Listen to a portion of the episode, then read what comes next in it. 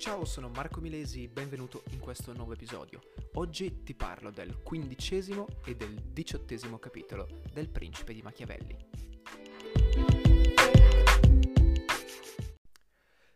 Partendo dal quindicesimo capitolo eh, del Principe di Machiavelli, Machiavelli stesso ci parla, eh, citando le parole del principe stesso, di quelle cose per le quali gli uomini, specialmente i principi, sono lodati o vituperati.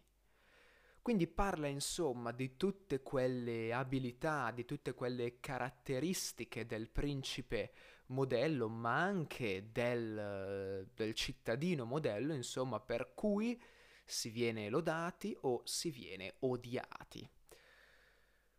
Nella prefazione a questo capitolo, nell'apertura a questo capitolo, ehm, Machiavelli scrive Resta ora da vedere quali debbano essere e i modi e i governi di uno principe con sudditi o con gli amici. In sostanza in questo capitolo va a spiegare eh, come si deve comportare un principe e nello specifico vedremo che va a regolare il rapporto tra politica e morale. Qualcosina avevo già anticipato nell'episodio generale dedicato alla visione politica di Machiavelli, ma in questi due capitoli andremo bene nello specifico. Comunque, nella parte iniziale del capitolo, Machiavelli ripensa quelli che sono i fondamenti della sua costruzione di politica, in modo totalmente consapevole, al punto che lui scrive partendomi dagli ordini degli altri, inteso come allontanandomi dagli ordini, cioè eh, dagli esempi degli altri, ovvero di tutti gli altri politici, ad esempio Platone con eh, la Repubblica, fino ai diversi specchi del principe mm, medievali, vari trattati umanistici, insomma, che parlavano di politica. Lui è consapevole di allontanarsi da tutte queste visioni, potremmo dire classiche, che pressappoco si avvicinavano l'una all'altra. In quanto lui, come diciamo così, giustificazione di questo suo allontanamento, eh, scrive di voler fare cosa utile a chi la intende in sostanza fornire una sorta di manuale pronto all'uso eh, nelle mani di un principe capace di impegnarsi nella costruzione di un forte Stato in Italia. E di conseguenza lui, nella seconda parte del capitolo, parla proprio di come un politico debba agire, quelle che sono le regole generali nello, nello specifico che cosa dice? Allora dice, il politico se vuole ottenere i risultati che vuole ottenere, deve guardare alle leggi effettive della politica, ovvero alla realtà effettuale. Queste due parole, realtà effettuale, le abbiamo già sentite, ve le ho già spiegate, eh, ovvero quello che è l'effetto di quella decisione l'effetto pratico, l'effetto fisico che eh, ha procurato quella decisione. Di conseguenza solo ed esclusivamente le conseguenze, gli effetti sono i principi legittimizzanti della eh, decisione politica. Di conseguenza una decisione politica può risultare estremamente eh, nel caso ad esempio di quella di Cesare Borgia contro Ramiro, può risultare estremamente eh, violenta, sanguinosa, estremamente dura, ma utile ed efficace, allora assolutamente legittimata. In quanto, e qua arriva a stabilire il non rapporto che c'è tra politica e morale, la politica è distinta dalla morale. Infatti ciò che giova alla morale potrebbe assolutamente non giovare alla politica e viceversa, ovvero ciò che giova alla politica potrebbe non giovare alla, eh, alla morale molto semplicemente. E quindi mh, mm, Machiavelli si spinge oltre e scrive come il principe deve operare tra uomini che di natura sono non buoni malvagi, cattivi, furbi in un certo senso, e cercare di essere il buono tra i non buoni è sintomo di debolezza. Porta il principe in una posizione eh, più bassa rispetto a quella dei cittadini, appunto una posizione debole, che può essere facilmente sfruttata dai cittadini stessi. Insomma, non è la posizione ottimale per un principe. Il principe deve essere eh, in grado di, come posso dire, osservare alcune qualità, ma non tutte. E nello specifico, nell'ultimo paragrafo del, del capitolo, Machiavelli spiega quali sono le qualità che sarebbero lodevoli in un principe, ma che in realtà possono risultare controproducenti. Porta l'esempio di cinque qualità, che sono la pietà, la fedeltà, l'umanità, l'onestà e la religiosità. Un principe sarebbe lodevole che fosse tutte queste cinque cose ma da un lato c'è la norma morale, quindi il fatto che sì, sarebbe bellissimo, sarebbe eh, biasimevole, ecco, che il principe avesse tutte queste cinque caratteristiche. Ma dall'altra vi è la, verifi- la verità effettuale della cosa, cioè poi effettivamente, praticamente, che cosa succede se il principe è pietoso, è fedele, è umano e così via. E proprio nel capitolo diciottesimo, e qua quindi ci spostiamo, Machiavelli spiega in che modo i principi debbano mantenere la parola data. In sostanza, eh, mette il principe nella condizione di promettere qualcosa a qualcun altro, magari ad un altro principe, magari a qualche cittadino, anche a un gruppo di cittadini, e Machiavelli si interroga. Quando il principe deve mantenere la parola data? La risposta non è sempre. La risposta che giova alla morale è sempre, sempre essere leali, sempre essere onesti.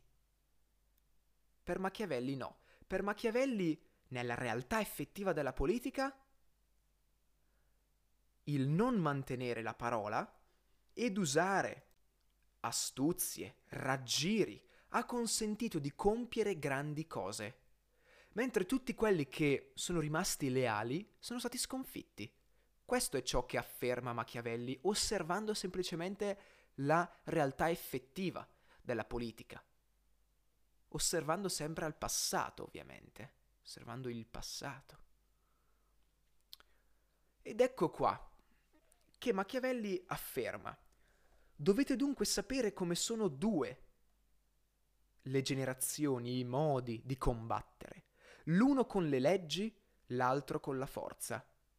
Quel primo è proprio dell'uomo, quel secondo è delle bestie. E poi scrive ancora, ma perché il primo molte volte non basta, ovvero quello con le leggi, conviene ricorrere al secondo, ovvero quello con la forza. Pertanto ad uno principe è necessario sapere bene usare la bestia e l'uomo. Questa parte è suta insegnata, ovvero è stata insegnata, questa morale è stata insegnata copertamente dagli antichi scrittori, ovvero in modo allusivo, senza esplicitare direttamente la morale con queste parole, con questa chiarezza, ma semplicemente alludendo in modo coperto.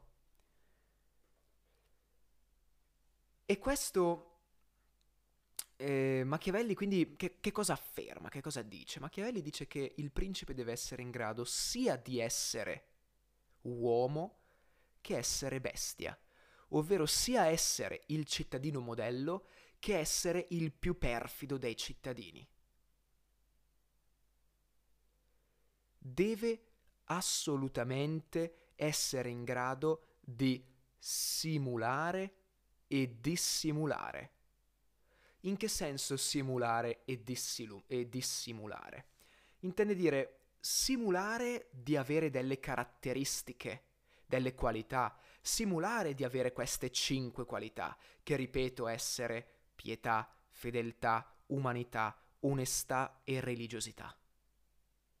E dall'altra deve essere in grado di dissimulare, ovvero di saper far credere di non aver mai compiuto determinate azioni, di non aver mai pensato in un determinato modo.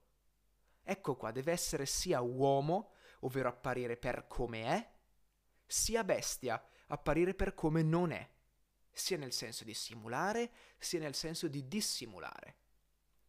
Questo concetto si incarna nell'immagine del centauro, mezzo uomo e mezza bestia. Il centauro, quindi questo essere mezzo uomo e mezzo bestia, è l'essenza del politico per Machiavelli. Questa metafora animalesca non si ferma al centauro, ma va avanti, con quella della volpe e del leone. La volpe emblema dell'astuzia, il leone della forza. Il principe deve saper essere volpe o leone, a seconda delle situazioni. Chi ha un comportamento rigido, cioè sempre volpe o sempre leone in ogni circostanza, non può avere successo, viene sconfitto necessariamente. Ed ecco qua che emerge la principale virtù del politico, che è la duttilità, la capacità di adattamento ad ogni situazione conformando l'azione al contesto concreto che si ha di fronte. Machiavelli qua fa un'opera di, eh, secondo me, realismo estre- estremo. Non a caso con Machiavelli si, chia- si parla proprio di realismo spregiudicato. Infatti lui dice, guardate che se gli uomini fossero tutti buoni, tutto ciò che ho detto finora, tutto ciò che ho affermato finora, non avrebbe valore, sarebbe sbagliatissimo. Ma la realtà è ben diversa. Gli uomini sono tristi, tristi inteso come malvagi. E qua Machiavelli afferma che la necessità quindi di usare la bestia, che non è propria dell'uomo, è data dal fatto che il politico opera tra gli uomini reali, che sono quindi malvagi, non buoni. E qua, eh, tornando insomma così al discorso del eh, dissimulare e simulare, dedica in particolare l'ultima parte del capitolo. Infatti spiega come, eh, esattamente come vi ho detto prima, deve essere in grado il principe di dissimulare la malvagità ovvero deve essere in grado di far sì che i sudditi non si accorgano della malvagità o far sì che sembri che la malvagità non provenga da lui, come nel caso di Cesare Borgia con la figura di Ramiro, su cui convogliò tutto l'odio nei confronti dei metodi di governo molto duri, rigidi. E allo stesso tempo deve essere in grado di simulare la virtù, Nel mondo politico non è quindi necessario avere certe qualità, basta così parere di averle. Infatti, e qua Machiavelli lo sottolinea di nuovo,